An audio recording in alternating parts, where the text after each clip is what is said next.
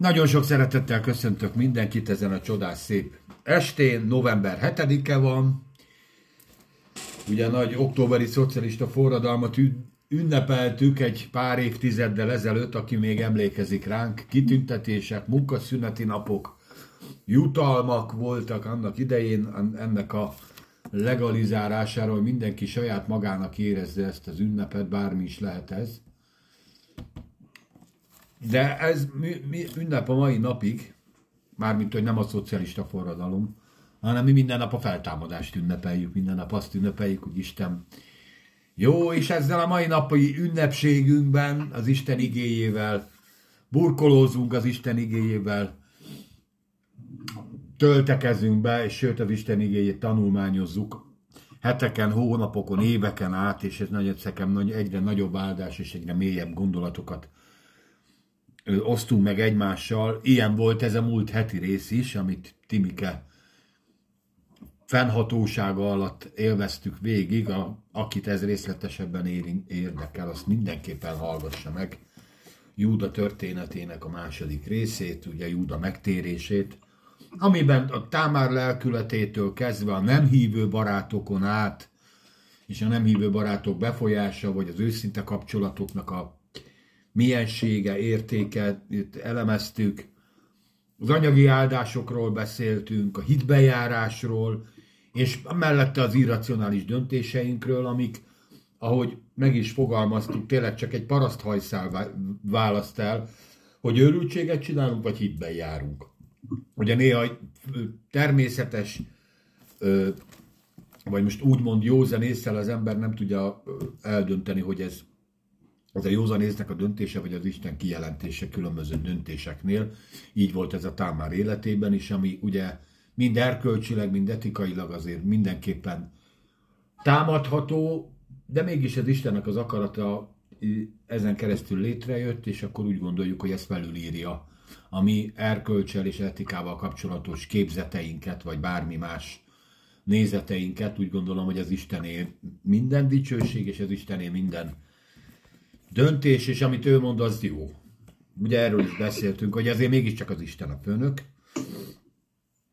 Aztán ö, beszéltük arról a hitben járásról, és beszéltük arról, hogy az ember hitben van, és mégse azt csinálja, amit gondolja, hogy kellene csinálni, és hát ezt tanulni kell, ezben nem azt kell, ö, nem azt kell nézni, hogy az ember néha nem dönt a hite mellett, akkor a kész egy életre el van ö, hanem Isten ilyenkor megvárja. Isten ilyenkor azt mondja, akkor tedd meg még egyszer, csináljuk újra.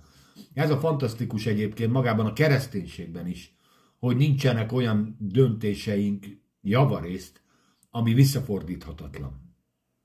Hanem Isten mindig ad egy esélyt. Ugye Istennek a kegyelméről írt Dávid is egy Zsoltárt, az jutott most írtalan eszembe, ő pontosan megfogalmazza, hogy behatárolja Istennek a kegyelmét, amilyen messze van az ég a földtől, olyan nagy az ő kegyelme. És ezért ez nekünk reménységre ad okot, nem Timi, meg, meg a többiek is, hogy azért e, van reménység még felőlünk is, rólam már nem is beszélve. Aztán besz- a végén ugye beszéltünk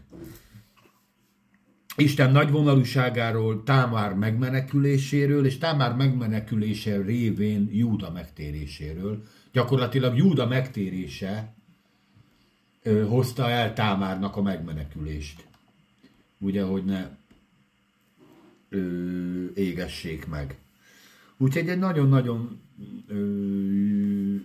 izgalmas rész. Itt még van itt nekem egy fúró felírva, ami gondolom fúrógépet kellett volna vigyek az Isten tiszteletre vasárnap, de ezt nem raktam bele a jegyzetembe. Ezt majd ma is beírom, hát ha vasárnapi alkalmon megjelenünk a megfelelő szerszámokkal. Na, hát visszakanyarodunk Júda életéből József életére, és ez, ez a kanyarnak az oka, ugye az igének az olvasása, mert ahogy az ige is egy, egy szinte párhuzamosan meséli a két történetet, ez a történet is gyakorlatilag, mintha egy időben játszódna József életének a története és Júda életének a története. Aztán ugye ez, ez a vonal majd egybe, egybe szerkesztődik egy bizonyos résznél, de most egyelőre ott tartunk, hogy az 1 Mózes 39 tes részt nézzük meg. Én, amit írtam ide magamnak címnek, az a József a börtönbe. József a bőribe.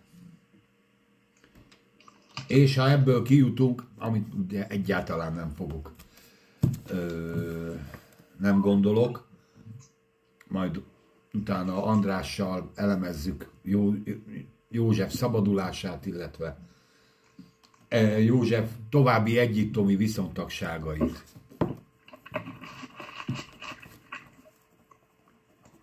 Jó, hát akkor kérlek, hogy lapozzatok velem, és a hallgatókat is kérem, hogy lapozzanak velünk az 1 Mózes 39, 19 és 23.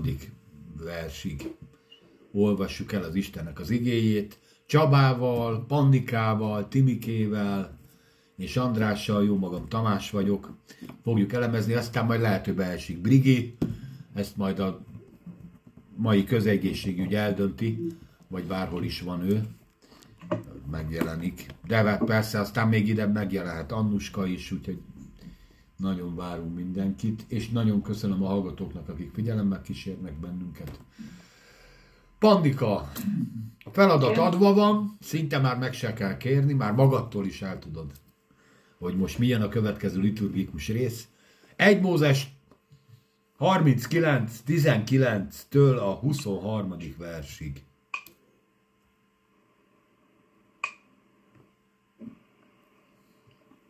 Igen.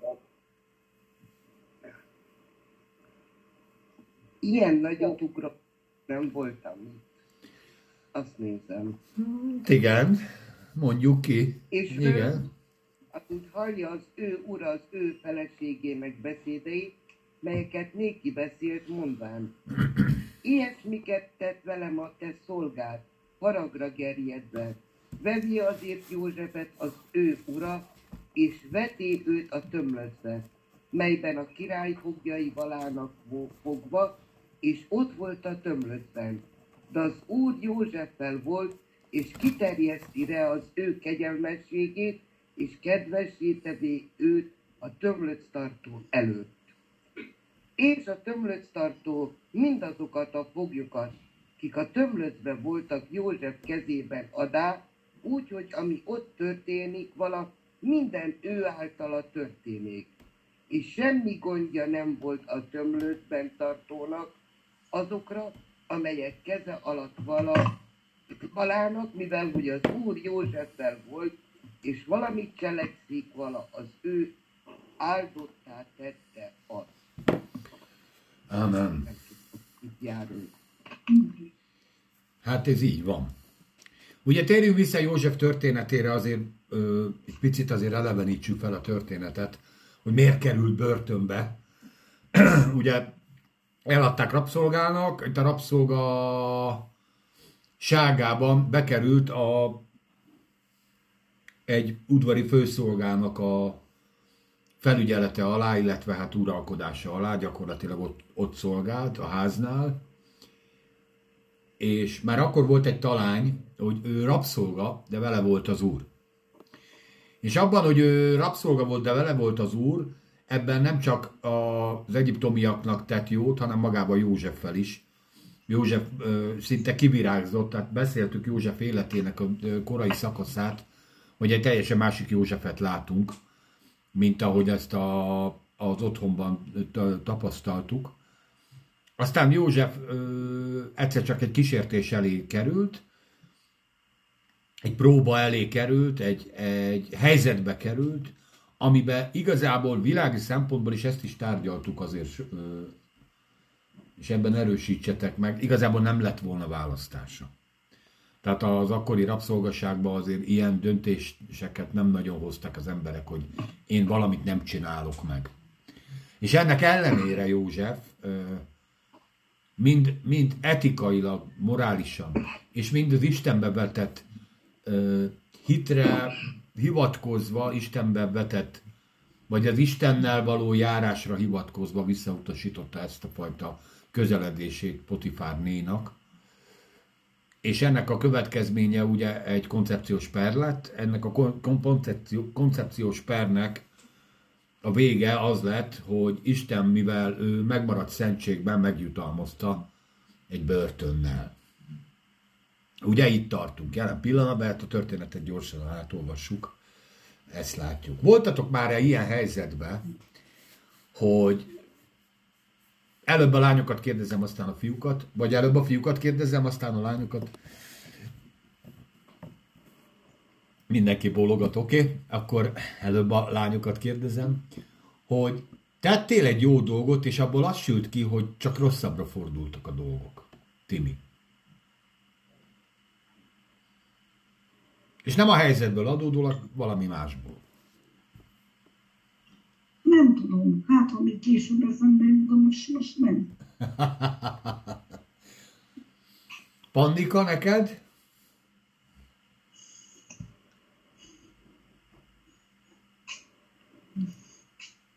Ezen gondolkozom. Jó. Hogy tesz az ember egy jó dolgot. Így van. És utána nem kapod vissza, és ezért büntetés jár? Ez a kérdés. Nem, nem, nem jár büntetés. A, a, a kérdésem az, hogy úgy gondolod, hogy csináltál valami jót, ebből lesz valami általad remélt bármilyen áldás, ehelyett nem, hogy áldást kapsz, hanem még sokkal rosszabbra fordulnak a dolgait, akár ettől függetlenül is, amit tettél.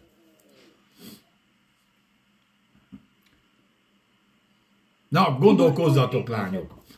Akkor Andris, Nem Andris, van-e benned ilyen? Aztán hogy egyébként Józsefet sűrűn előfordul ez, tehát nem ez az első sztoria, de most igen.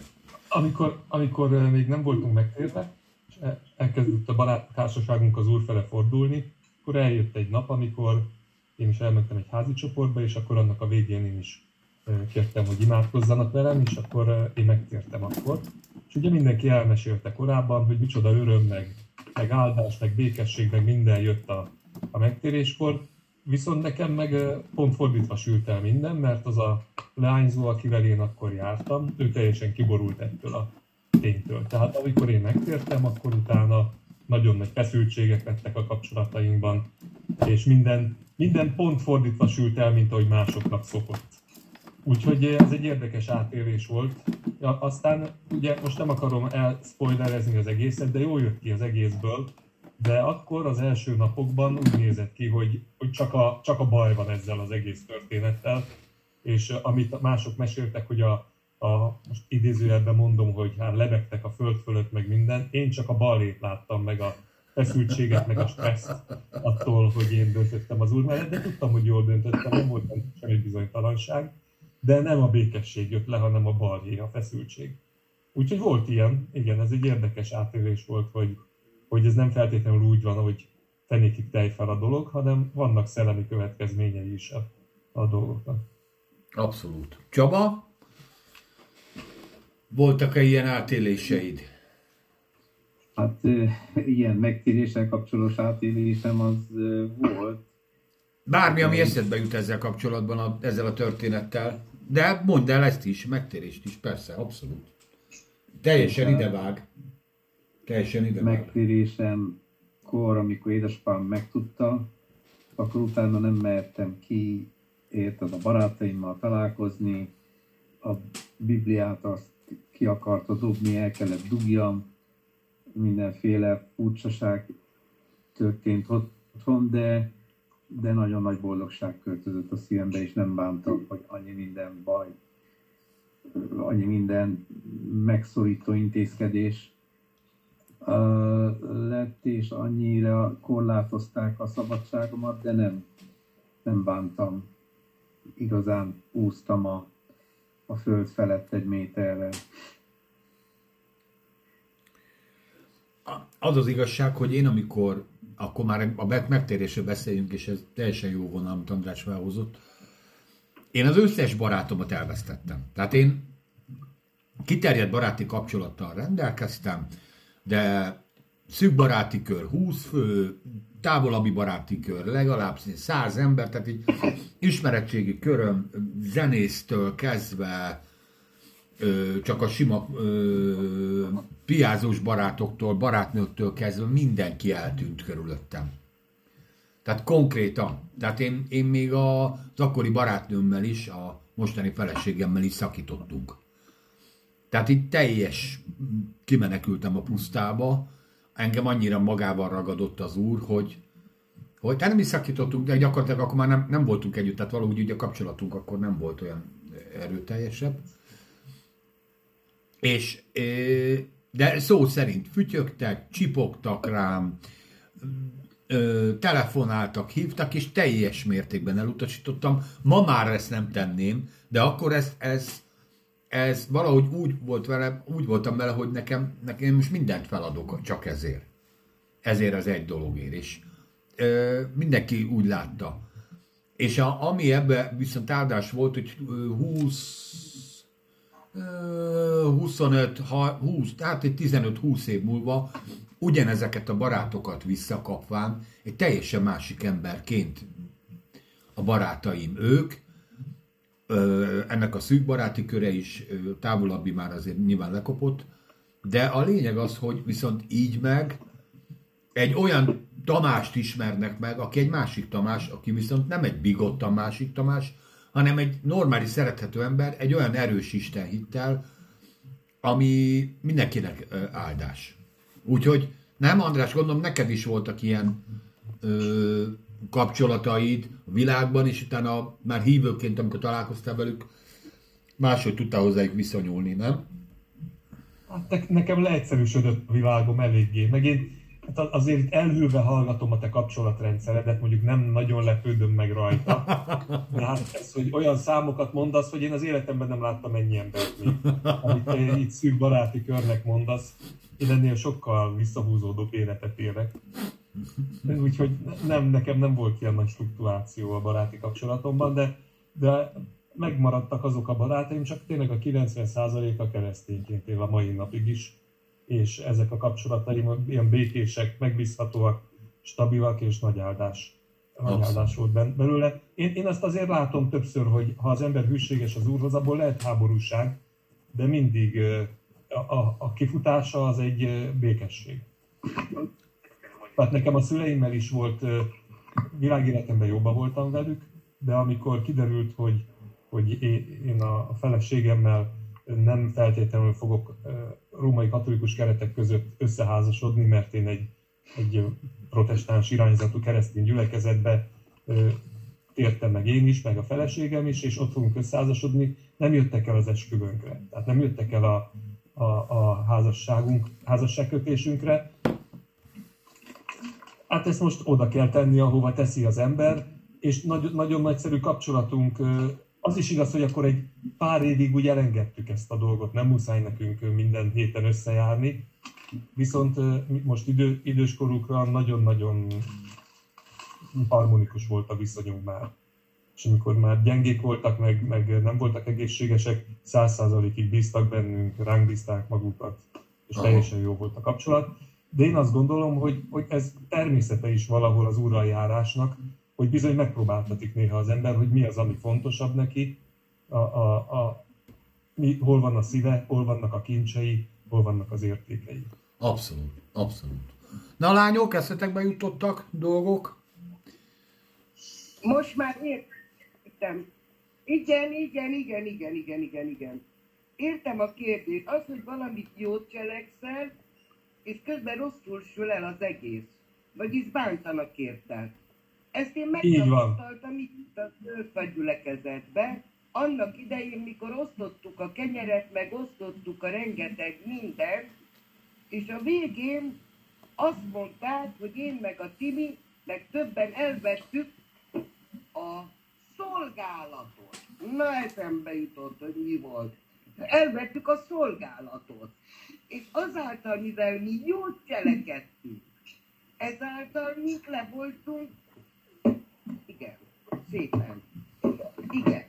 És ugye, és akkor jött, és, és nem felejtem el, és akkor most mi megálltunk, hogy most nem értjük az egészet. Hát a, a, a, a jó cselekedetet, amit szívből csináltunk, az, hogy ő is az a másik, vagy a harmadik jobból csinálta, azt miért kell felvonni a másiknak a, a rosszul, hogy elloptad tőle, vagy a, a jó cselekedetet nem lehet ellopni. A jó cselekedet csak ki lehet bővíteni, vagyis többen csináltuk. Egyre több és több ember jött, aki szolgál.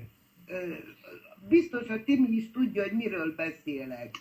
És én soha nem fogom elfelejteni, és jöttek, verték az ajtómat, nagyon ezt a vádogajtót, el van véve a szolgálat. Na mondom, a jó Isten áldjon meg, de jókor jöttetek. Káposztás tészta van sült hússal. Üljünk csak le, de szépen, ott beszéljük meg az egészet. És akkor most már értem, hogy az ember sokszor akar jó dolgot csinálni, de a végén nem azt kapod vissza, amit, amit, amit, amit, amit, amit vártál, és nem is várt az ember még egy jó szót sem érte, hanem sőt, még ellenséget, ellenségességet, így mondom, mi nem ellenséget, ellenségességet kaptunk ezáltal. És most már értem a, a, a teljes kérdést, amit, amit Domikán feltettél. Értem, értem.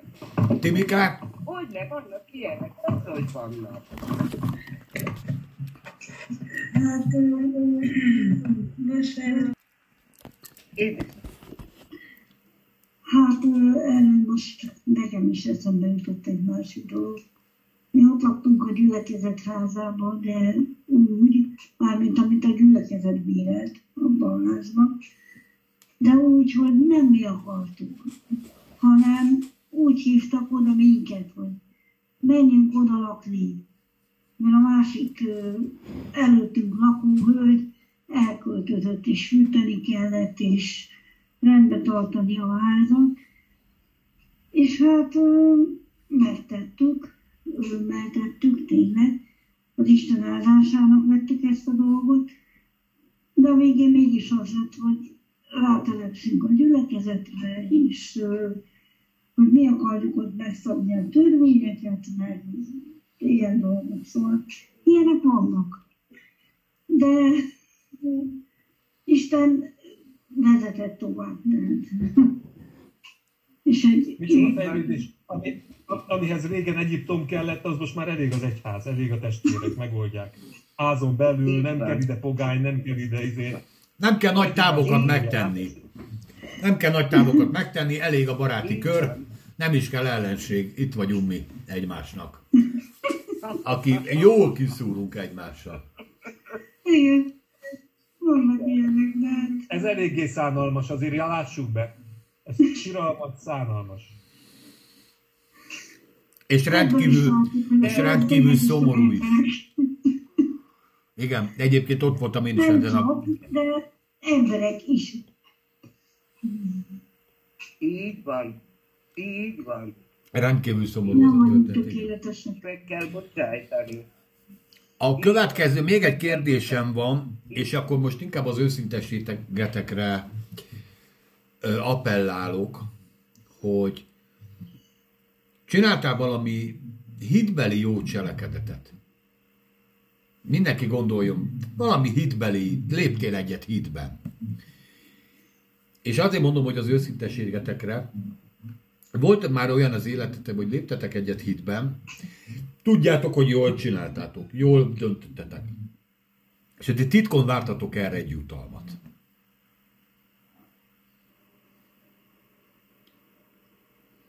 Ezt nem.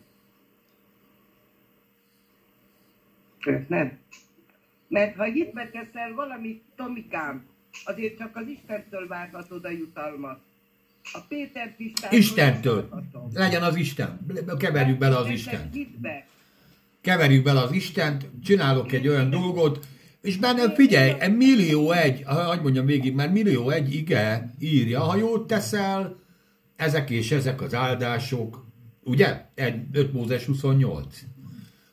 Ha ugye tegyetek jót másokkal, titeket is adjatok, jól megrakottat, ti magatok is jól megrakottat kaptok, ugye? Mondjam az igéket egymás után, mert tudjuk.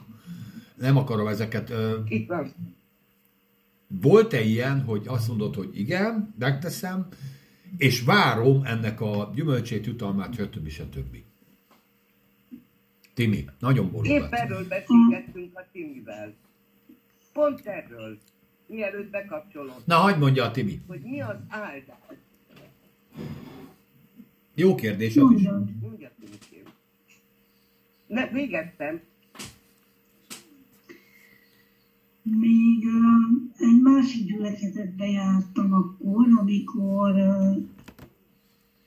építettük ott a gyülekezetházat, és fizikai módon is, mert ástuk az alapot, betoltunk, stb. ilyen dolgokat is csináltunk. Maglevest főztem, amikor a többiek dolgoztak, tehát ilyen módon is, meg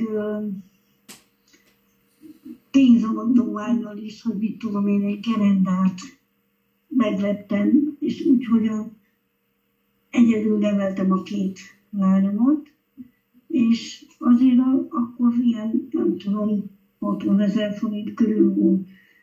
Én meg az egy fizetésből, meg a, a családi pótlékból éltem, a két gyerekkel, és megtettem ezt ígyből, mert szerettem volna tényleg azt, hogy, hogy nekem is legyen egy részem abban, hogy én is építem azt a házat, az Isten házat, és teszem az Isten dolgait. Hát valahol a szívem én is vártam, hogy valami, valami jobb lesz, valami több lesz, valami nem tudom, előrelépés, vagy akármi, de igazából nem lett, nem lett jobb, már minden ugyanolyan, mint eddig, gyakorlatilag. Mondjuk a hiány- a pénznek a hiányát azért nem éreztük meg, mert ez úgy volt, hogy valamit nem fizettek ki hónapokig, és akkor ez a gyűlölt, gyűlölt, gyűlölt, és egyszer csak odaadták. És én azt, amit így egyszer csak odaadták, én nem odaadtam a gyülekezeti házra, tehát nem, olyan módon nem a fát elővettem el a, a pénzt, de, de lett volna nyilván más helye is ennek a pénznek, és mondták is sokan, hogy mennyire hülye vagyok de engem nem zavart, tehát én ezt tényleg kívül tettem, de, de nem, nem jöttek a hasonlák, és nem lett nagy előrelépés a dolgokban. Minden maradt olyan, amilyen volt. Nagyon jó, amit mondasz, nagyon-nagyon köszönöm neked. Mert én is valahogy ilyen, ilyet éltem át, hogy elkezdtük a...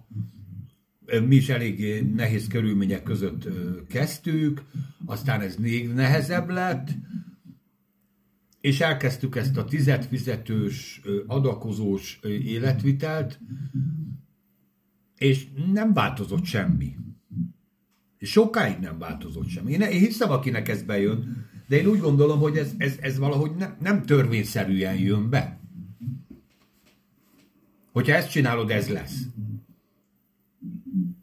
Hanem, hanem ö, valakinek ez, ez tök jól működik, és egy András erre már mesélt példát, meg, meg csomó ember mesélt példát, én ismerek több ilyen embert, aki ugyanúgy tisztességesen fizeti a tizedet, és úgy gondolja, hogy ez, ez Istentől van, és ezből kijelentése van, és a gatyavilágon nem változik neki semmi az életében, de van, aki mondom ennek az ellenkezője. Tehát én azért nem látom ennek ez, és most inkább vitatkoznék majd veled, András, vagy ha van ellenvéleményed, hogy a, az Isten országában nem ilyen törvényszerűségek vannak, amit matematikai ö, számítással így ki lehet ö, mutatni, hogy ez pedig ez így működik.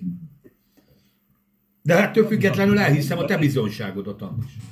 Én egyetértek vele teljesen. Tehát a, én szerintem ez azért tehát az nem igaz, az egy hamis tanítás, hogy te fizetsz az úrnak 10 forintot, és vissza fogsz kapni 10 százat x időn belül. Én ilyet nem látok a Bibliában. Én azt látom, hogy, hogy az ember valahogy részt vesz Isten munkájában a pénzével is úgy, ahogy a lehetőségei, a bölcsessége adja, de hogy kit melyik területen fog az Úr talentumokkal, meg mindenfélével felszerszámozni, az egy tök más kérdés. Igen. Tehát érted, van, van akit anyagilag áld meg, van azért, hogy segítsen másokon, tehát nem azért, hogy neki legyen még plusz egy autója, meg még egy háza, hanem azért, hogy segítsen másokon. Van, akit tehetséggel áld meg, hogy zenéljen, hogy énekeljen, vagy olyan tehetséggel, hogy tud beszélgetni a testvéreivel, beszélgetni az emberekkel. Hogy, érted, vannak olyan emberek az egyházban is, akik egy perc alatt bárkivel szóba tudnak állni. Nekem ez hónapokig tart, ha sikerül valahogy. És valaki odaáll, és akkor két percen belül úgy beszélget vele, mintha együtt nőttek volna fel, és már a legbelsőbb problémáit tárgyalják ki. Hát végtelen sokféle tehetsége van az embereknek, és ez butaság lekorlátozni egy-egy ilyen mondjuk a pénzről szóló tanításnak a mechanikus hirdetésével, mert az nincs így. Hát nem volt, az ősegyházban sem volt így, görög, görög gyülekezetek segítettek a, a jeruzsálemi gyülekezetnek. Hát nem hiszem, hogy ott gyengébb volt a hit, gyengébb volt a, a szentélek jelenléte, egyszerűen olyan volt a gazdasági helyzet, hogy koplaltak, éheztek. És ez nem minősíti az ő hitüket és az Úrnak a jóságát. Látni kell, hogy, hogy ez, nem egy automata, ez nem egy robot. És valóban az igének, az ige az nem matematikai elveknek a... Én nagyon örülnék neki, ha az de nem az. Nem az. Ahogy, ahogy Pál ugye, a, logika. Tehát Pál elmondja ugyanazt, meg az ellenkezőjét, és meg kell érteni, hogy miről van szó meg a, a példabeszédek könyvébe is. Felejt meg a bolondnak az ő bolondsága szerint, ne felejt meg a bolondnak az ő bolondsága szerint. Most akkor mi Dönsd el. Szó, és el. igaz. Igen. Mindegyik igaz. Tehát szerintem a, a Bibliát nem szabad olyan fajta logika szerint értelmezni, ahogy a görög filozófusok szeretnék, mert szerintem ez egy sokkal szellemibb, sokkal összetettebb, többrétűbb információt tartalmaz, és ezért, ezért, pontosan ezért ad Jézus példázatokat és nem, el, nem, nem filozófiát tanít, hanem példázatokat. Hogy értsétek meg, hogy, hogy a, a király elengedi a tartozást annak az szolgának, a szolga meg nem engedi el a tartozást a szolgatársának. Ezt mindenki érteni fogja. Igen. Úgyhogy egyetértek veled. Sajnos ez a vita most elmaradt, pedig igény volna rá, hogy egymástól de ezt most akkor elhalasztom. Direkt alá teszem a lovat, erre nem. Hát most, mit, most szóljatok hozzá. Ezért mondtam Tomikám legelő, el, először is, hogy soha nem várok el. Azért, hogy az ember úgy, hogy az Andris mondja, hogy van, aki beszéddel, van, aki anyagilag, van, aki szeretettel, vagy bármilyen szolgálatot tesz a másik ember felé, azért én a másik embertől nem várom el. A jó és a toporgó, és ugyan ott vagyok, mint ezelőtt három évvel. Az se bej, mert a Jóisten másban az áldás. Hát nekem az is áldás, hogy van villanykörte. Az is áldás, hogy meleg van, hogy van fedél a fej. Tudom, hogy ez az embernek sokan mondják, hogy kis hitű vagy. Nincsen nagy hited ahhoz, hogy még többet kérjél. De én úgy érzem, hogy az alapvető dolgokat a Jóisten megadja, és nem tudok más lenni, ha nem tudok a bőrömből kibújni, akárhogy akarok. És ez nem tesz a jó Isten se vádok. Pont erről beszéltünk a Timivel. Hogy mit jelent az, hogy áldást kapnak az emberek, hogy milliómosok, hogy minden úgy csak ki lottul sikerül nekük az életbe. Más meg nyomorog érte, mindent megtesz, és ugyanott toporog. De, de, de a Jóisten mindenkinek, úgy, hogy a, a, a Timi mondta be legelőször, hogy Jóisten mindenkinek megadja az áldást. Aztán van, aki úgy harcolja ki a vagyont, ahogy mondta, beszéltük az előbb, hogy áttipor mindenki, mi viszont csak úgy el vagyunk, aztán kész. Persze. Csabi? Csak a jó Istentől várjuk. Abszolút, abszolút.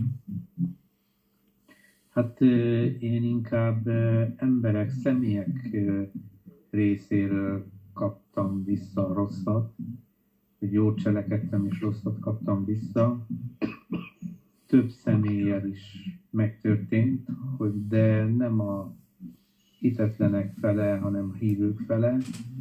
Szegény, nehéz helyzetbe került atyafi, elmentem, meglátogattam, vittem, segítettem, bátorítottam minden, és az egyiknek a, a felesége támadt ránk, én rám, meg a feleségemre, hogy hagyjuk békén az ő férjét, hogy, hogy, hogy, hogy, hogy menjünk el, és többet ne jöjjünk, meg minden.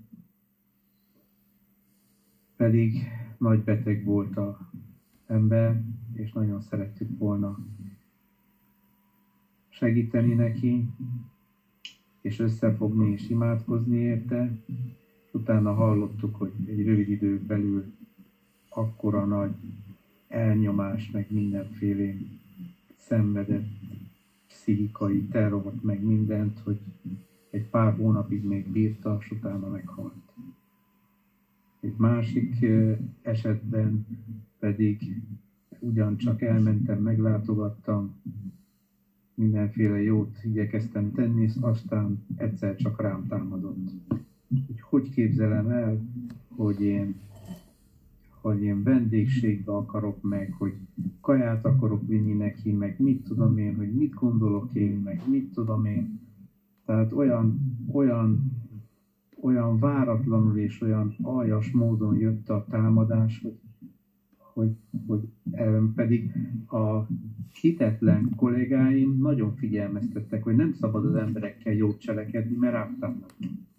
És én igazán megtapasztaltam ezt a dolgot.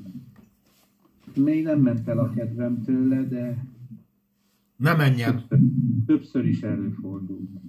Nekem a főnökeim szoktak ilyeneket mondani, hogy Tomi, annyira jó indulatú vagy, de ide nem azok járnak, hanem itt keresik a részt a pajzson a cégnél, hogy köthessenek bele, hogy tudjanak még jobban kihasználni minden egyes szituációt. Mondom, nem, nem, nem, mert az emberek segítségért jönnek, és azért jönnek, hogy itt együtt valami jót csináljunk. Én, én minden nap így megyek be. És ezt a hitemet nem fogja senki elvenni, amíg legalábbis itt dolgozom. De nem csak itt, minden máshol. Mert én úgy gondolom, hogy az ember azért van, hogy segítsen. És minden ember azért van, hogy segítsen. És ez nem egy ilyen... Ö, hogy hívják azt a nénit? Hogy az egész életemben semmit nem csinálok, csak ö, ö, segítek. Nyilván van egy normális élete, de az életben is az ember, még a saját házasságában, vagy a családjában is a segítő szándék az, ami vezérli a másikat. Tehát egy együttlevő kapcsolat is a segítségről szól, nem? Most nem, nem kell mindig bajba legyen a feleségem, meg én is mindig bajba vagyok, és akkor ő segít rajtam, tehát nem egy ilyen izére gondoljatok. Tehát az együttlétnek is van egy nyitottsága a, az önátadásomat, nem? Egy kapcsolatban legalábbis. Úgyhogy a Csabi, ne add fel, maradj így. De ez csak a látszat, hogy néha beléd rúgnak. Igazából sokat segítesz. Na de ugye miért mondtam ezt? Mert ugye, ugye József is mit csinált? Megtette a hitlépését, hogy hogy cselekedhetném ezt a úgymond jótevőmmel, ugye most majdnem Stockholm szindróma lett, aki ugye rabszolgaként tartja, azt szeretem, ugye Potifárt, és azt mondja, hogy tehetném ezt a főnökömmel, és hogy tehetném ezt az Istennel. És erre mit várunk? Hogy az Isten megjutalmazza. Ó, mekkora íze, vagy még nagyobb rangra emeli. Ehelyett mi lett a vége? Börtön. Ami érdekesebb a börtönbe, ugye József börtönbe került jutalmul, hogy nem szedte meg ezeket a szabályokat, illetve kiállt a próbát, vagy egy a hit próbáját. És bevetette az ura ugye a tömlőcbe, amelyben a király fogjai voltak, és ott volt a tömlőcben. És még egy mondat megütötte a, a, a fülemet, meg a szívemet is, de az Úr Józseffel volt. Ugye már e, itt a történetekben most másodszor mondja ezt Isten, Szentlélek kihangsúlyozza. Isten az vele volt, amikor, és kiterjesztette rá az ő kegyelmét, és kedvességét, kedvessé tette őt a tömlősz tartó előtt. Mi van? Nem arról van szó, hogy mindenki kiszabadul? Nem arról van szó, hogy mindenki boldogan él, ameddig meg nem hal, mert az Isten eljár? De egyre mélyebben süllyedsz, és azt mondja az Isten, hogy, vele, hogy veled vagyok. Nem ezt olvassuk az összes kegyelem izébe? Hogy az Isten veled van, és innentől kezdve győzelem az életed. Nehogy már elhitt, hogy izé, hát nem is a hitembere vagy, most mondta a, a Pannika. Hát te nem a hitembere vagy, ha szegény vagy, nem a hitembere vagy, ha nehézség van, nem a hitembere vagy, ha börtönbe vagy, akkor te nem a hitembere vagy. Valami, valami baj van. András, mi a baj? Hát nem, nem támogatta a helyi minisztrit szerintem József. Na megvan. Jó. Kellett, kellett volna utalni egy kicsit a, a gazdának a, a javaiból a, a helyi nagy szolgáló testvérnek, és akkor nem lett volna ilyen pekte. Hát nem figyelt oda szerintem a vezetésre, és csak ez lehet a baj. Tehát most az a szerencse, hogy ma már nagyon sok helyre utalhatsz megfelelő összeget, akkor kapsz kendőt, meg, meg amit szeretnél, és nem lesz ilyen probléma. Szerintem ez lehet a gond. Valószínűleg a próbatétel előtt elhagyta azt a gyülekezetet, és akkor az átok most érte el. Hát lehet, hogy azt mondta a vezetőnek, hogy, hogy valami nem jó. De ilyet nem lehet mondani. Hát ilyet nem lehet mondani, igen. Meg jó, nyilván most szarkasztikusak vagyunk, abban a korban még nem volt ez a 21. századi, 20. századi tévéevangélistáknak ez a sikerorientált fél, fél evangéliuma. Igenis előfordulhat, hogy az ember a börtönben van az Úrral, és nem a szabadságban.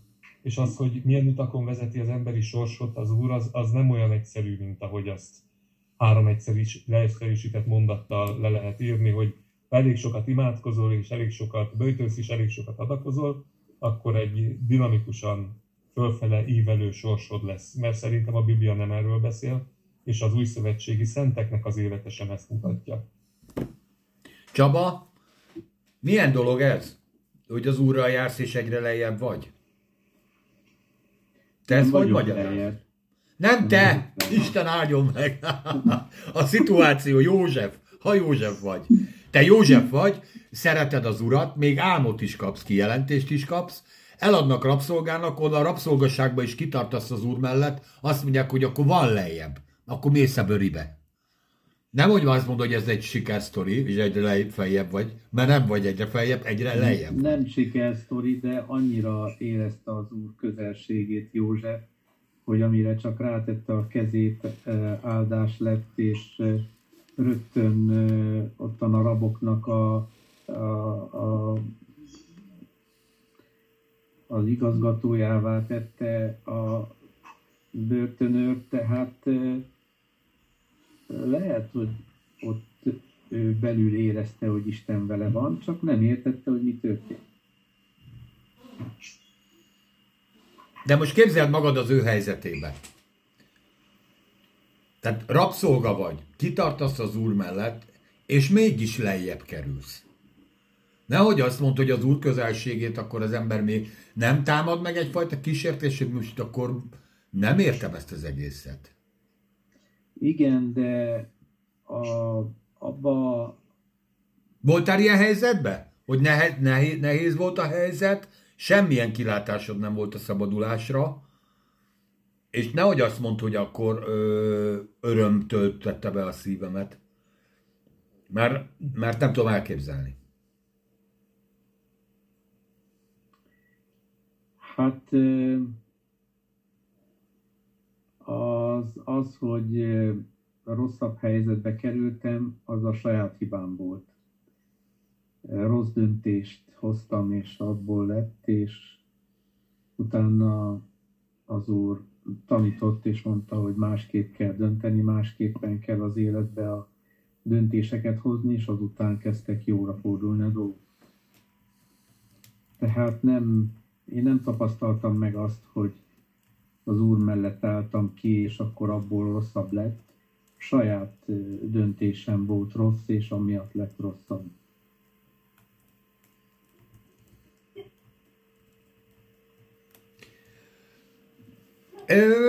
te figyelj, nekik mindig Józsefnél vagyunk, a saját döntését. Valószínűleg benne volt a pakliba, hogy ezt ellene fordítja majd a felesége. És ő is magát is hibáztathatta volna. Igen, ez az én döntése, rossz döntésem volt. Ellene ezt megültem a, a nőnek. hogy lehet ebben kitartani a, az, úr, az úrnak a közelségében, a nehézségben?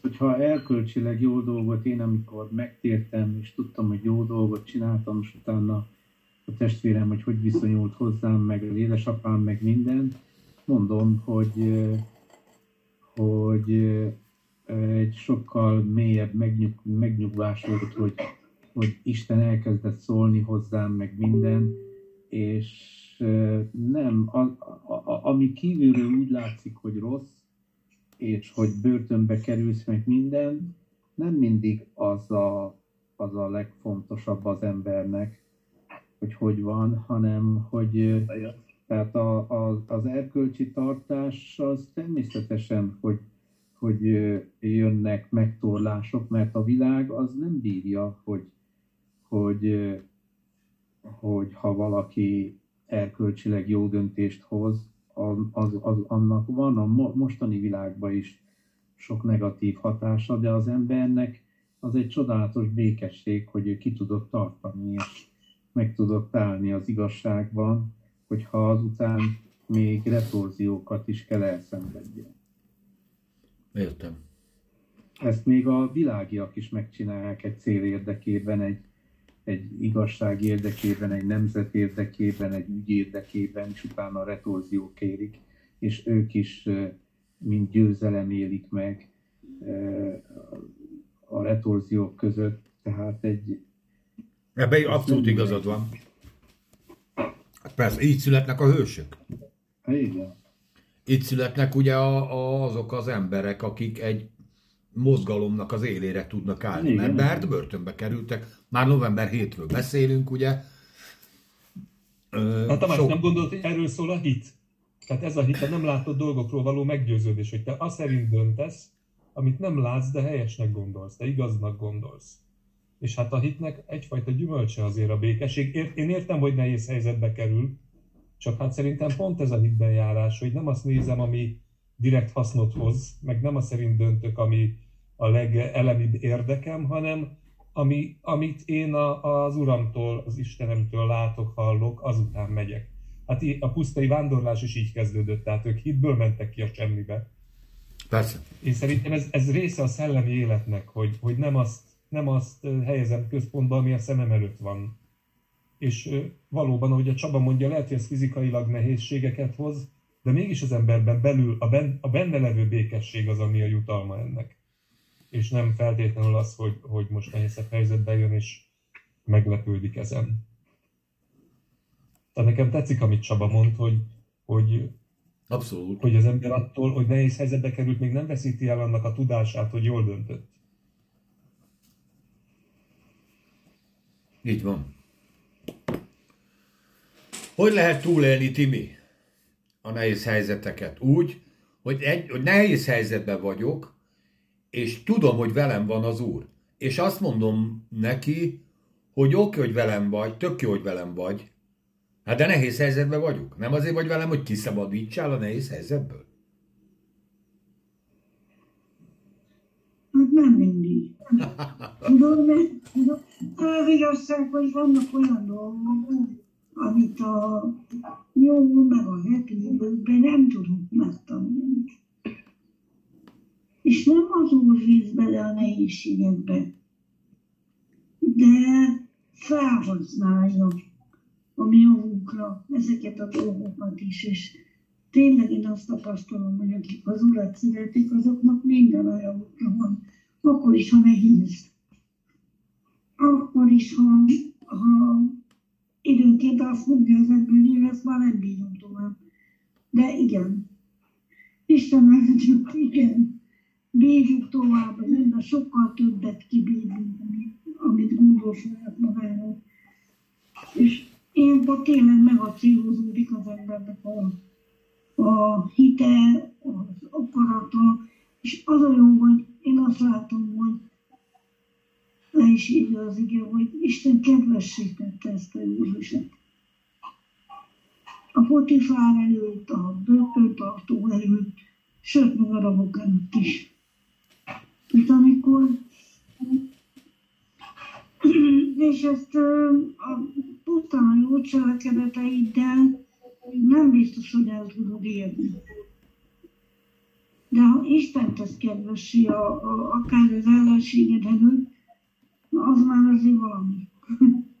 Tehát azért hiszi, azzal már lehet valamit kezdeni, és meglátták, ő rajta is meglátták azt, hogy, hogy hogy ő beleadja azokat a dolgokat, amik benne vannak, amikor ő csinál valamit. Nem csak, nem csak ilyen fél szívvel csinálta a dolgokat, hanem oda tette magát, és tényleg jó kerül és megcsinálta a dolgokat. És valami ilyen módon tette az Isten kedvessé a többiek előtt, hogy, hogy nem keserődött bele ezekbe a dolgokba. És ez fontos. Szerintem ez egy nagyon fontos dolog, hogy amikor milyen vagyunk, és nehéz megmaradni időnként, mert mindenkinek vannak nehézségek, hullámvölgyek az életében, hogy akkor tényleg nézzünk fel az Úrra, és, és ne keseredjünk bele ezekbe a dolgokba, mert ha benne maradunk a keserűségekbe, akkor nem látjuk meg azokat, a, még a legsötétebb dolgokban is vannak jó dolgok. Legnehezebb helyzetben is vannak olyan dolgok, amiért lehet hálát És szerintem a hála ez egy nagyon nagy kulcs ezekben a helyzetekben, hogy tudjunk hálásak lenni a legapróbb dolgokért. Én is úgy gondolom, hogy a, a, amikor azt mondja az Isten, hogy nem hagy minket feljebb kísérteni, mint azt el, elképzelnénk, sőt egyben a kimenekedést is megadja, az nem biztos, hogy az a kimenekedés, amit mi elképzelünk, vagy elgondolunk. Hanem Istennek van egy terve ebben az, ezzel a bajjal, ezzel a gonddal, ezzel a problémával, most éppen ezzel a börtönnel, amin keresztül Isten valamilyen szinten majd kiad, ad egy kimenekedést, de ugye Józsefnek is nyilván megvolt a szabadulás sztoria. Átgondolta ő ezt százszor, hogy hogy kéne innen megszabadulni. Nem? És Isten valami mást akart ebbe. Ez az egyik ö, dolog, a másik dolog meg az, hogy ö, van, egy, van egyfajta olyan az, az isteni elhívásban, hogy valahogy az Isten egy ilyen kohón keresztül viszi el az ő elhívottait. Tehát amikor nehézségben vagy, akkor de e- erről már sokszor beszéltünk, de nekem most megint előjött, akár Jézusnak a 40 napos ö, sivatagi ö, vándorlása, és utána még a szolgálatában is nagyon sokszor, hogy Isten nem a legkönnyebb utat adja, hanem valahogy egy lelki teherbírásodat messze felülmúló dologba belevisz, amiben ő tart meg téged, és nincsen más esélye csak vele kapcsolatban lenni. És ennek a kimunkálása néha ilyen nehéz kohókon keresztül megy. Ugye írja is az ige, hogy ö, ne ijedjetek meg a kísértésektől. És itt akkor nem paráznak kísértésekről, vagy anyagi kísértésekről van szó, hanem ott konkrét üldözésekről, konkrét tetlegességi bántalmazásokról a hitről, és azt mondja, ne ijedjetek meg, mert ez a ti hitetekre jó hatással van, és olyan lesz a hitetek, mint a hétszer megtisztított ezüst, vagy arany. Úgyhogy én, én nem azt mondom ezzel, hogy a betegséggel gyógyít az Isten, hogy a betegséggel tanít az Isten, vagy a, a szegénységgel, de hogy ezekben a próbákban az Isten, amikor velünk van, akkor igenis ö, ebben segít, és amikor ebből mi kijövünk, akkor mi egy másik emberként jövünk ki. Ez nagyon sok ilyen történeten, de ma nem csak József, Dávid életében ugyanezt látod, Dániel életében, ugye Dániel is volt börtönbe, amikor Isten kiszakít mellőled minden olyan kézzel fogható dolgot, akkor már nincsen kibe bízni, akkor már csak benne tudsz bízni. Nem, Pannika? Igen, igen, igen. És ezt meg kell tanulni ebbe járni. Igen, itt, ami, amit először kérdeztél a, a Timitől, hogy a, az ember, hogy a, a nehézségeket hogy vészeli át az ember. az ember mindig saját maga állítja fel az, hogy mi számára a, a nehézség. Egy embernek az is nehézség, ha elvesztette a gyémánygyűrűjét. Egy másik embernek az is, nehéz, az is nehézség, hogy, hogy, hogy, hogy mit teszik holnap. Értitek? Ez is az embernek a gondolata, az embernek a felállított értékrendje az. És az, hogy hisz az ember sok mindenben, az, az egy olyan dolog, hogy ott, ott nincs kis, ott, ott nem lehet. Persze, hogy van kísértés. Mikor azt mondja az ember, hogy hát én nekem is jár, alanyi jogon jár, ugyanaz a nagy mód, ugyanaz a nagy élet.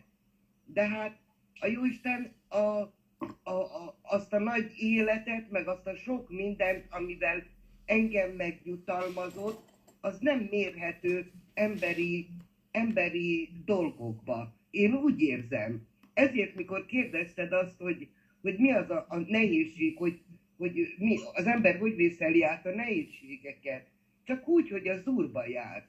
És akkor mindig, tudom, nagyon sokszor kimondom ezt, meg, meg muszáj is mondanom, hogy, hogy az ember, amikor teljes mértékben a szívét odatta a Jóistennek, a Jézus Krisztusnak, és azt mondja, hogy te jó, te nincsen most ez, most rossz házban lakok, most ledőlt a fal.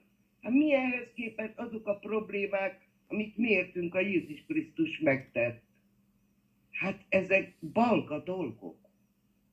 Ezek olyan kis dolgok, és minden ember saját magának építi fel azt, hogy mindenki a nagy dolog. Na nagy dolog, elveszett a gyémánygyűrű, te adja a világ. Most mi nem főzünk hónap ezáltal, vagy összeömlik a világ. Ez, ez minden sem, ez, amit a József itt végig tett, ez akkora hittel járhatott, amit ő még fel se tudott fogni. Akkora nagy kegyelmesség volt benne, hogy ezáltal még aki börtön, ő neki kellett a börtön őrnek kellett tulajdonképpen vigyázni rá és még annak is meglágyította a, a szívét. Ezek szerint így, ahogy olvasom benne. Én ezt érzem benne. Igen, a nehézségekbe ö, derül ki, hogy mi a, mi, mi a, miben van a hited. Nem, András, hogy, hogy, hogy amikor viszont az ember kudarcot val, akkor fel kell ismerni, hogy néha illúziókat kergettünk, és az illúzió tűnik el először. Vagy ahol is ragaszkodunk. Érted? Tehát, hogyha amikor, amikor valami... Attól függ, mit tanítottak. Igen, igen. Mert, mert... De, de ugye, ez Várj, hogy mondja az András? Hogy mit tanítottak? Hát arra, arra utaltam ezzel, hogy amikor az ember elkezd ismerkedni Istennel, elkezd az Úrban járni, akkor több lehetőség van. Először rá van utalva az előtte, hitben előtte járókra, akik megosztják vele azokat az igazságokat, amik a Bibliában vannak. És ilyen, ilyenkor az ember bizonyos értelemben kiszolgáltatott. Kiszolgáltatott azoknak a hitben előtte járóknak, akikben megbízik, akikben, akik felé nyitott, ártatlan, mint egy kisgyerek, aki mindent elfogad a szüleitől. És akkor, ahogy telik az idő, több lehetőség van, hogy az ember vagy hát úgy úgy alapjáraton éli az életét, eljár Isten tiszteletre, és éli a hétköznapi életét, különösebb Isten, most jó értelemben vett Istennel való felfordulás nélkül, és csak úgy, úgy vegetál. És nekem tehát van egy másik út, ami nekem jobban tetszik, hogy az ember utána jár azoknak, amit, amiket tanítanak neki. Maga is könnyékig beletúr a Bibliába, és megnézi, hogy tényleg mi, ott mi van, hogy van, mint van, próbál személyesen is az Úr felé közeledni, töri a fejét, hogy hogy, hogy, hogy, hogy történt ez az egész megváltás, mit akarhatott Isten. Tehát egy ilyen nem, nem csak egy heti egyszer, hanem heti hét napja a keresztény életet. És erre utaltam, hogy amit először tanítasz, azt utána az ember átgondolja, építkezik, vívódik, gondolkozik, és akkor így kialakul benne egy, egy személyes istenkép, egy személyes keresztény életút, elfogás, és akkor hát kicsit máshogy, kevesebb lesz az illúzió, több lesz a tapasztalat, akkor a, a vívódásaiban megint az úrhoz fordul, megkeresi, hogy most hol a helyzet, mi a helyzet, és erre próbáltam utalni azzal, hogy, hogy nem mindegy, hogy az ember mit tanul, hogyan éli meg a keresztény hitét, hogy az illúzióit elveszti. Ugye József otthon cifraruhában járt, apuka kedvence volt, nem tudott az életről semmit. És akkor kezdődött neki az élet, mikor a tesók a kútba. És akkor, és elvették a cifraruhát, letérték róla, bedobták a kútba, és ahogy a Csaba mondta, akkor az úr, úrhoz kiáltott valószínűleg.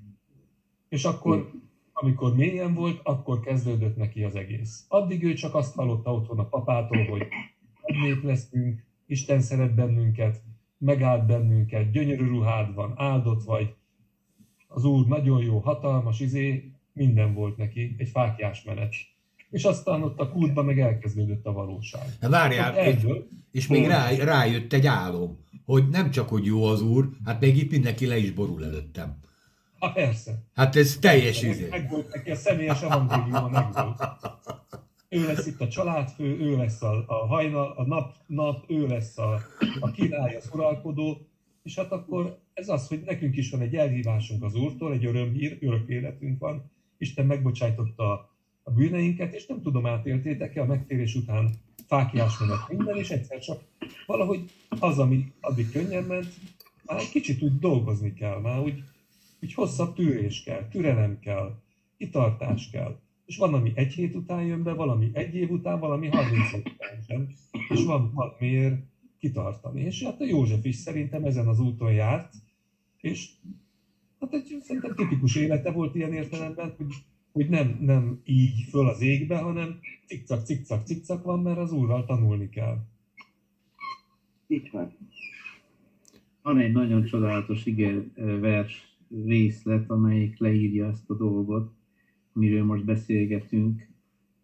Elkezdem olvasni, biztos meg fogjátok tudni, hogy honnan van ez olvasva. Van egy kettősség. Az egyik az, hogy mások pedig megcsúfoltatások és megosztorosztatások próbáját állották ki, sőt még bilincseket és börtönt is. Megköveztettek, kínpróbát szenvedtek, szétfűrészeltettek, kardra hányadtak, juhoknak és kecséknek bőrében bújdostak, nélkülözve, nyomorgattatva, gyötörtetve, akikre nem volt méltó e világ. Erről még egy könyvet is írtak, hogy nem volt méltó a virág. De azzal kezdődik itten, hogy akik hitáltal országokat győztek le, igazságot cselekedtek, az ígéreteket elnyerték, az oroszlánok száját betömték, megoltották a tűznek erejét, megmenekedtek a kard élitől, felerősödtek a betegségből, erősek lettek a háborúban, megszalasztották az idegenek táborait, asszonyok feltámadás útján visszanyerték halottjaikat. Így szeretnénk mindannyian, hogy ilyen hithősök legyünk, hogy, hogy igazságot cselekedvén ígéreteket elnyerjük, és az oroszlánok száját betömjük de azt írja az ige, hogy vannak mások, akik ezt visszautasított, kínpadra vonattak, és visszautasítván a szabadulást, hogy becsesett feltámadásban részesüljenek. Erről keveset beszélünk, nem is tudom megérteni, hogy hogy lehet ide eljutni, de Pálapostól volt, hogy amikor akart felmenni Rómába, akkor ugye Agabus a proféta elvette az övét, és a kezét megkötözte vele, és azt mondta, az, aki ez a döv, az így lesz megkötözve Rómába, ahova igyekszik. És Pálapostól mégis elment oda. Mégis elment, tovább tudta előre, és a Szentlélek városonként kijelentette, hogy meg lesz kötözve, és mégis elment.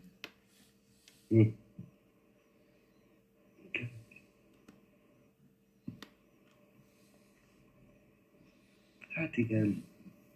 Itt két szóval le van írva az egész hit uh, uh, életünk. Igen, de, de az az érdekes, most én azért nem szóltam ebben ezután, hogy, mert elgondolkodtam, hogy, hogy valahol még ebbe hiszünk. Nem, nem, nem ebbe hiszünk, hanem, hanem egy messiásba hiszünk, aki teljes győzelmet adott, teljes ö, békességet, teljes nyugalmat. Nem keressük ezt a fajta megdicsőülést, Andris, nem? Bárki, Timi. Csendes, nyugodalmas életet éljünk teljes Istenfélelemben. Nekem, ez, ha kell falvédőt csinálni mindenáron, akkor én egy ilyet raknék ki. Mert azt hiszik az emberek, hogy azért, mert megtérünk meg a Jézus, akkor minden heti. Hát ugye az András is erről beszélt vasárnap, hogy, hogy a hogy a pálnak a tövise, vagy a kísértése pont ez volt, pont a nyugalom. Hogy megnyugodjon, de érezte, hogy menni kell tovább. És a következő városba megverik. És kezdődik a cirkusz előről. Vagy pedig, mint a Jeremiás, azt mondja, hogy én inkább már meg se szólalok, de egyszerűen mindjárt felgyulladok belülről, mert olyan az Isten igéje bennem, hogy egyszer mondanom kell, és ha meg mondja, akkor abból mindig botrány lett. Most szerencsére nem ezt a, nem ezt a életet éljük, de nem, András, de hogyha... Figyelj, nem, ebből, szerint, amit Csaba felolvasott, az, az, az is előtte a, a kiemelt hogy a hit hősei. Hát azért nem vagyunk minnyáján a hősök ebben az értelemben. Ő is, ő is olyan életpályákat, olyan, olyan személyeket, olyan karriereket emelt ki, amik ilyen értelemben extrémül pozitívak, bátrak, de, és én beismerem nektek őszintén, hála Istennek nem teljesen tipikusak. Tehát van esélyünk arra, hogy, hogy békességben éljünk. De ott vannak az igében. Tehát megélték a nagyszüleink is azt a kort, amikor helyt kellett állni. Most ritka az, hogy 50-60 éve békesség van Európában. De én szerintem az emberi történelem és a Biblia is azt mutatja, hogy ez a ritkább sztori. Igen. És megpróbálkodik az, e- az embernek a, a bátorsága, az erkölcse.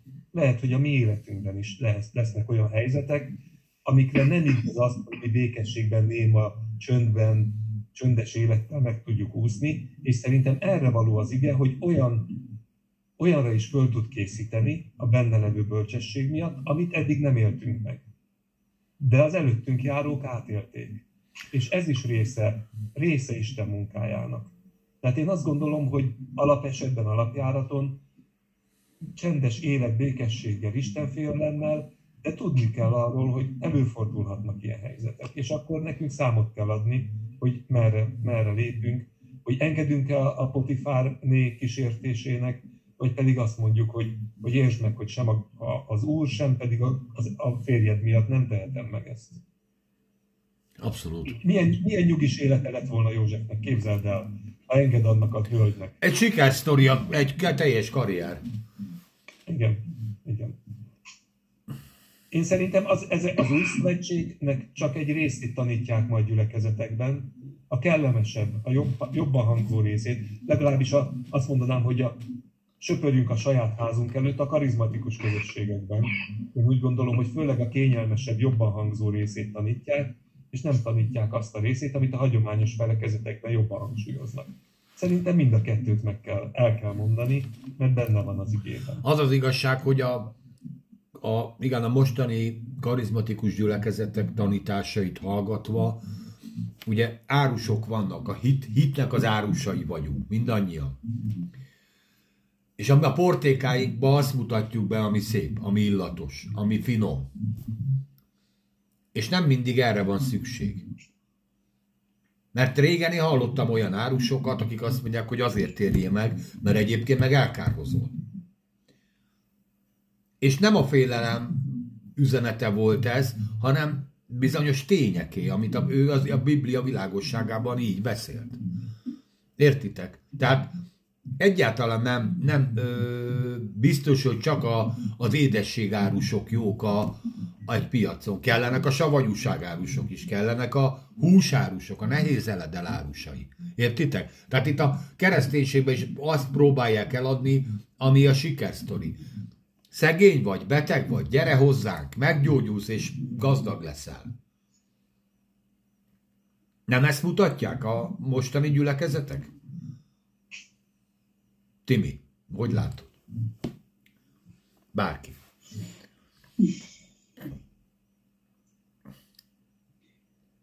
Nyilván ez is benne van, de, de tényleg hát, a sikere modérium az nem egy teljes evangélium. Az egészen biztos. A siker is benne van, mert Jézus megszerezte a győzelmet, de ezen kívül még sok minden benne van, amit nem szabad belőle kihagyni, mert ahogy az Andris is mondta, ezek készítenek fel bennünket magára az életre, amit meg kell élni a gyülekezeten kívül a mindennapokban. És ott nem csak mindig a sikersztori van.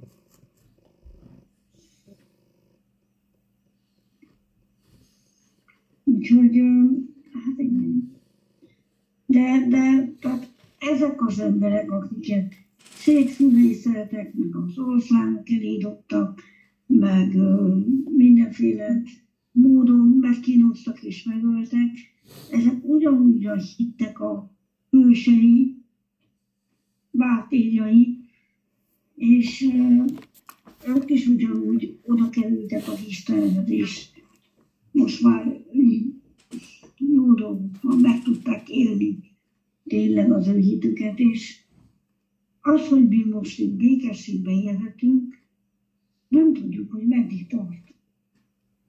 Tehát ilyen módon jó, hogyha mi is elgondolkodunk ezen, mert nem tudhatjuk, hogy mikor jön egy olyan helyzet, amikor, amikor tényleg bele kell állni a dolgokba is.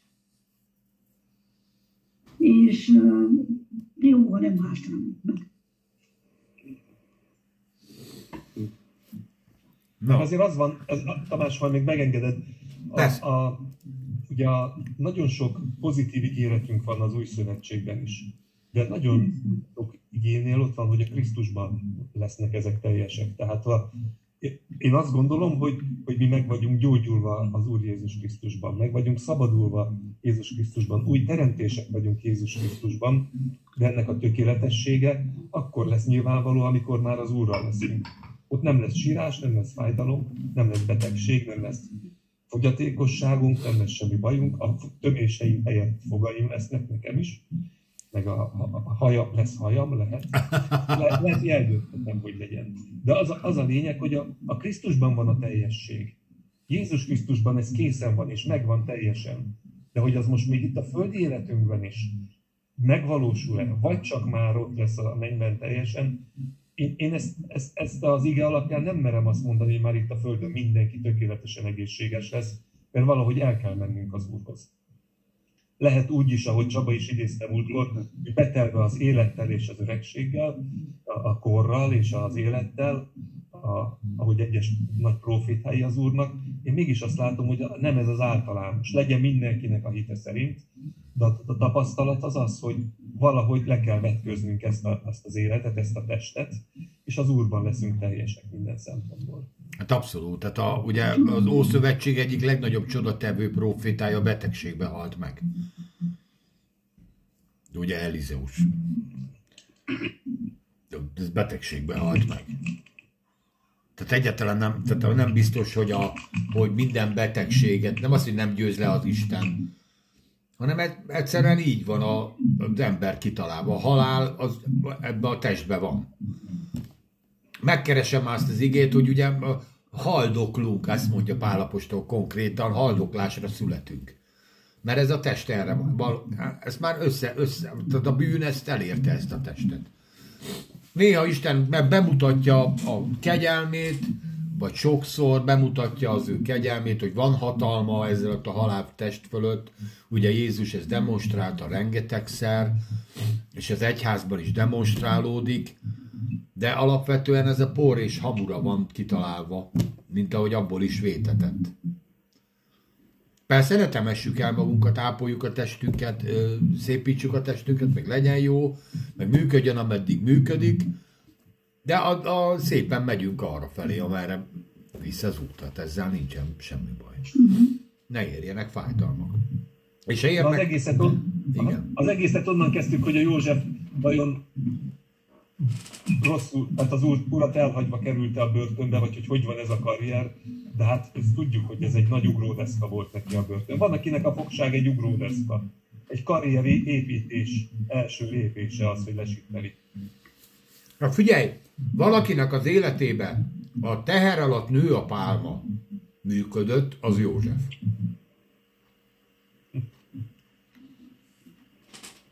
minél nehezebb volt a körülmény, annál jobban kivirágzott ez a fazon. Ennek annál jobban mentek a dolgok. Mindenki más egyre rosszabb állapotban lenne. Olvassuk a következő ügét, elnézést, most vacsoráztam meg, most lett kész a vacsorám. De az úr József fel volt kiterjesztette a kegyelmességet és kedvesítette a tömlőctartók előtt, és a tömlőctartó mindazokat a foglyokat, akik az ő tömlőcében volnak, József kezébe adta, úgyhogy ami történik, vala történt, inkább így mondom, minden ő általa történt. Honnan ismerős ez a sztori? A Potifár házából. Mert én úgy gondolom, és azért erre kommentárok is felfigyeltek, hogy valószínűleg ez továbbra is Potifárnak a környékén játszódik. Mivel, hogy ő volt ugye a testőrség parancsnoka.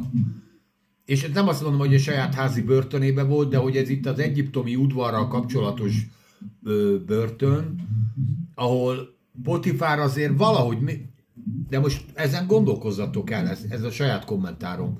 Valahogy elhitte, hogy a József igazat mond. Csabi, nagyon mosolyogsz.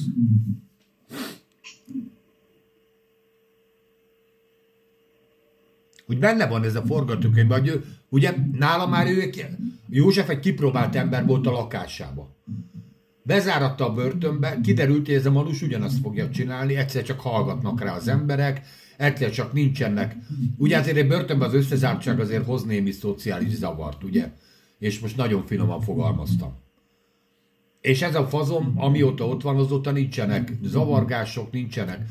Börtönbe kit zárnak? Azért ugye általában nem az irodalmárokat, a költőket zárják, vagy viszonylag ritkán, hanem az elvetemült bűnözőket. Józsefnek mi volt a Priusza? nemi erőszak ö, alapos gyanúja, nem? Vagy legalábbis kísérlet. Hát de legalábbis kísérlettel. Képzeld el, hogy bemész a börtönbe egy nemi erőszak ö, kísérlettel. Hát azért azt mondják, hogy azért, na, tehát érted, nem izél, nem almát loptam. Mégis olyan lett a tekintélye, hogy minden alá került. Mi ez, hanem az Istennek az áldása? És mondom, én szerintem még az is az Isten áldása, hogy ez a Potifár nem András olyan, mintha ha elhitte volna Józsefnek a történetet, de mégis megbüntette. Hát ha most ha előre mennénk egy fejezettel, a 40-esnek a, harmadik verse azt mondja, hogy fogságba vetette a fáraó a pohárnokot és a sütőmestert a testőrök főhadnagyának házában levő tömlőcbe, oda, ahol József fogva volt fogva, tehát a testőrök főhadnagyának házában levő tömlőzve. Olyan, mint ez egyfajta házi őrizet lett volna az elit bűnözőknek. Igen. Tehát a, ez egy ilyen spéci, spéci hely, hely volt a fehér galléros bűnözés meleg ágyának, vagy nem tudom, hogy mondjam, tehát akik a magas helyről Tehát gyakorlatilag itt politikusok voltak főleg. Hát igen. igen hát igen, de figyelj, a főpohárnok azért az sem Na, nagyon-nagyon rosszul hallok, Tamás, nem is érted igazából, amit mondasz. Volt az életemben egy olyan történet, ami nagyon idevág. Katonaságban. Ugye beszélünk testőrségről, katonaságról, minden és abban az időben, amikor én csináltam a katonaságot, és ott, ahol csináltam, ott nem volt szabad Bibliát bevinni a, a kaszárnyába. Nem volt, tilos volt. Én tudtam ezt, hogy tilos, mégis bevittem egy kis új szövetséget, és mindenhova dugdostam, vigyáztam, mert nagyon szükségem volt, hogy olvasgassak belőle. És a, a pad alá, meg mindenfele eh, dugtam, és soha el nem kaptak, nem, nem találták meg a Bibliát. Egyszer volt egy olyan jelenet, hogy a, az udvaron kellett éppen szaladjunk, és megállítottak, jött egy ezredes, és mindenkit azt mondta, hogy mindenki ürítse ki a zsebit, és tegye a, azt a sapkát a kezibe, és a sapkájára rá mindent, ami a zsebibe van, és megnézik mindenkinek, hogy mi van a zsebibe. És ott volt a zsebembe, a belső zsebembe a Biblia. És ki kellett vegyem. És azt a kegyelmet adta az Úr, hogy a sapkám alá tettem a kezem és a sapkám közé. És ezek úgy, úgy nézték, meg úgy voltak, hogy nem vették észre, hogy én kivettem a Bibliámat ottan, és ebbe is megszabadultam. De megbetegedtem, és bekerültem a katonai kórházba. Oda is vittem a Bibliát magammal, és betettem a párnám alá. És kellett menni kezelésre, és amikor elmentem a kezelésre, valaki ott a rendet csinálta az ágyamon, és megtalálta a Bibliát a, a párnám alatt, és hivatott a börtönigazgató, vagy nagy ezredes, és mondta, hogy ne itt van a Biblia, megtalálták, hogy ez az enyéme. Hát mondom, igen, ez az enyém. És akkor tudom-e, hogy ezért katonai törvényszék vár most rám, és börtönbe fognak csukni, és be, belekerülök. Ez, ez, ez, ez nagyon súlyos dolog, amit csináltam. És akkor úgy néztem rá, nézett ő is rám, és utána pedig észrevettem, hogy egyszer csak átfordul, és azt mondja, hogy megpróbál engem kimenekíteni ebből a dologból, gondolkozik valamin, hogy mit tudna csinálni, hogy kimenekedjen, mert már már jegyzőkönyvet is írtak, és a jegyzőkönyvbe leírták, hogy ki, kinek a, a Bibliáját, és hogy és hogy találták meg, és hogy ebből katonai törvényszék lesz. És már nem emlékszem, hogy hogy, de valahogy ki, kimenekített az ezredes, de akkor egy pillanatig nagyon a szívembe szúrt egy ilyen kés, hogy nézd meg, én elmentem fiatal gyerekként a szüleimtől katonaságot végezni, és akkor végén katonai törvényszékbe, meg börtönbe fogom végezni, vagy minden. És az úr kimenekített. De na hát ezt, ezt, ezt értem át. De és tulajdonképpen hát Isten igényért kerültem ebbe a szituációba, helyzetbe. És hogy mivel a, a, van egy olyan történet a Bibliában, tudjátok, amikor az Izrael népe beteg volt és gyenge volt, és volt egy gonosz Midianita, vagy valaki, aki megtámadta akkora az Izrael népét, és utána pedig jöttem rá, hogy amikor az ember megbetegszik és meggyengül és minden, akkor még különlegesebb védelembe részesül, és az Úrnak mi annak vagyunk, mint a szeme fénye. De az Úr úgy látta jónak, hogy ne kerüljek be a börtönbe és katonai törvényszékre, meg minden, és az Úr megsegített, megszabadított, de hát az, az, az nehéz, nehéz volt. Nehéz időszak lehetett, persze. Igen. Na, hát tényleg így, így zárásként a, amikor a börtönt, tehát ez, amikor a börtönről beszél itt az ige, egyébként az eredeti kifejezés azt írja, hogy kör alakú ház. Tehát nem csak a Potifárnak a saját házi őrizeteiben volt József, hanem ez egy ilyen kör épület volt. Tehát itt nem lehetett elbújni a sarokba, meg sehova, itt körbe voltak az emberek. És tényleg úgy, úgy látszik, a többi leírásból is úgy tűnik, hogy itt nem ilyen barbár vérengző emberek voltak, hanem viszonylag magasabb rangú ö, embereket zártak össze.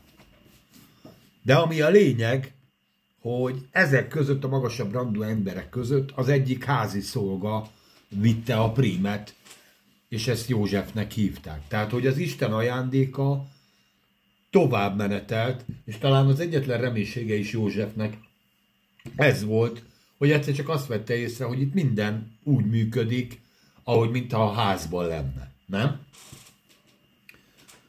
Úgy emlékszem, aztán majd a következő részben, ez majd jövő héten majd ott észre lehet venni, hogy például ott a hangulat változásokat is észre lehetett venni, tehát még csak nem is volt egy depós ez a börtön.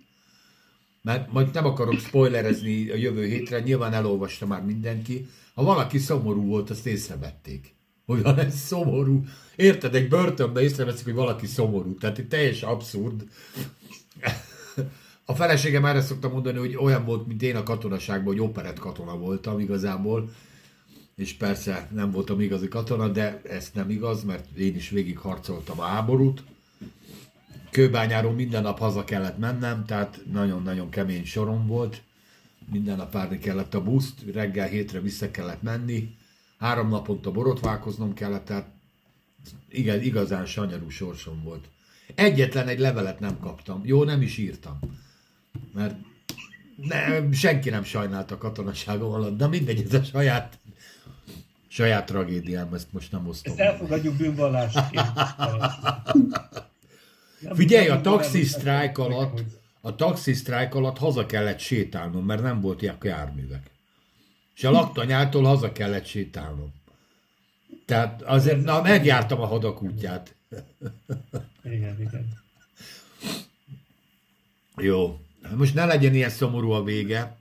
Ö, azt kell észrevenni, tényleg, hogy, hogy tényleg vannak ilyen emberek, és Józsefben látta ez az, az Isten, hogy az ő terhelhetőségében az ajándék fog kijönni, és ez az ember valahogy felül tudott emelkedni az ő sorsán, és nem önmagát sajnálta, hanem ugyanúgy próbált másoknak segíteni, mert valószínűleg ez az, ez az odaadó szolgai segítségnyújtása tette őt a többi börtön töltelék idézőjelbe fölé, hogy a végén ezt írja, hogy a tömlősztartónak már semmire nem volt gondja. Ugyanezt írjuk ugye Potifárnál, hogy a végén Potifárnak semmire nem volt gondja, csak azt, hogy megegye, amit ott elé raktak. Mert már azt is meg volt szervezve. Ugyanez lett a vége. Tehát itt valahogy ismétli magát ez az ajándék. Az ajándék úgy látszik mindig utat nyit. A, ezzel a mai sztorival kapcsolatban bárkinek még valami összefoglalója, sőt, mondjátok el, Timi, veled kezdem. Mi ragadott meg ezen a mai estén? Úr velünk van. Nem számít, hogy lent vagyunk, vagy fent vagyunk, bárhol vagyunk, Isten velünk van is. Kedvesít ez az embereket. András? Ez a József jó szervező lehetett, hogy ugye majd látni fogjuk később is, hogy, hogy nagyon praktikusan tudott ő tanácsokat adni, meg irányítani, hogy, hogy minden előbb-utóbb az ő kezébe csúszott, de azért, mert jól csinálta, amit csinált. És hogy ez is milyen érdekes, hogy, hogy van ilyen tehetség is. Igen. Nem szokták a karizmák között felsorolni, de, de ha figyelmesen nézzük a Bibliát, azt látjuk, hogy Isten minden területen tud természet fölötti képességeket adni, akár az óvónéniknek is a gyerekekhez, akár az autószerelőknek a szereléshez, akár a szoftvereseknek a programozáshoz, tehát hogy mindenben meg tudjuk találni az Úrnak a, az ajándékait, a, a segítését. Pannika, mi ragadott meg ebből a mai? Én, én nekem ez a 21-es, hogy de az Úr Józseffel volt, és kiterjesztére az ő kegyelmességét, és kedvesítevé őt a tömlősztartó előtt. Vagyis, hogy az Isten előtt mindannyian kedvesek vagyunk. Mindegy az, hogy milyen ember, mert, mert csak kedvesek lehetünk az Isten előtt. Semmi más. Ez az egy ragadott meg nagyon. Amen. Igen. Csabi? Az Isten vele volt Józseffel is. Csabi, egy zárszót. Jó az József nagyon nehéz helyzetbe került, de Isten természet felett is segítséget adott neki, és utána pedig Mózes volt az, aki azt mondta, hogy ha te orcád nem jön velünk, akkor nem megyünk sehova. Tehát ez a legcsodálatosabb, hogyha az Úr orcája van velünk, akkor át tudunk menni a nehézségeken. Amen. Hát én nagyon-nagyon szépen köszönöm nektek a Amen. mai beszélgetést. Szerintem tan- elég tanulságos volt. Ö, Jó volt beszélni egy kicsit arról, hogyha nehezebb is a néha az életünk, attól még nem azt jelenti, hogy elhagyott minket az Úr.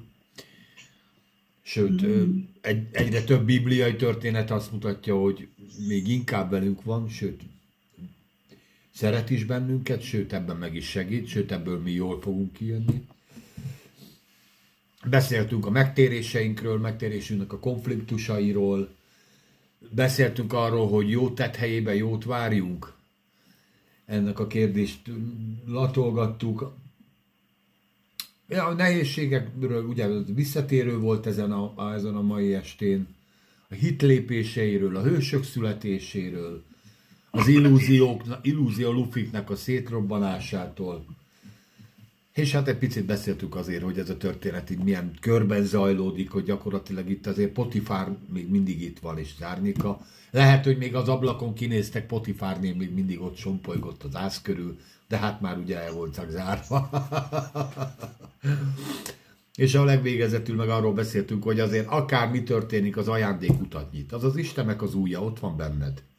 És az az ajándék, a bárhol vagy te ott, az, az, az ott látszik ahogy Jézus is mondja, hogy, hogy mi, mi fénylünk, fény, bárhol vagy, mi fénylünk. Krisztusnak a jó illatja vagyunk, azt mondja Pálapostól. Nagyon szépen köszönöm nektek, hogy, hogy együtt töltöttük ezt az estét. Pannika, Timike, András, Csaba és az én társaságomban, és köszönöm a hallgatóknak, hogy meghallgattuk, meghallgattak. Nagyon szép hetet kívánok, és Isten áldjon mindannyiunkat. Sziasztok! Sziasztok! Sziasztok! Sziasztok!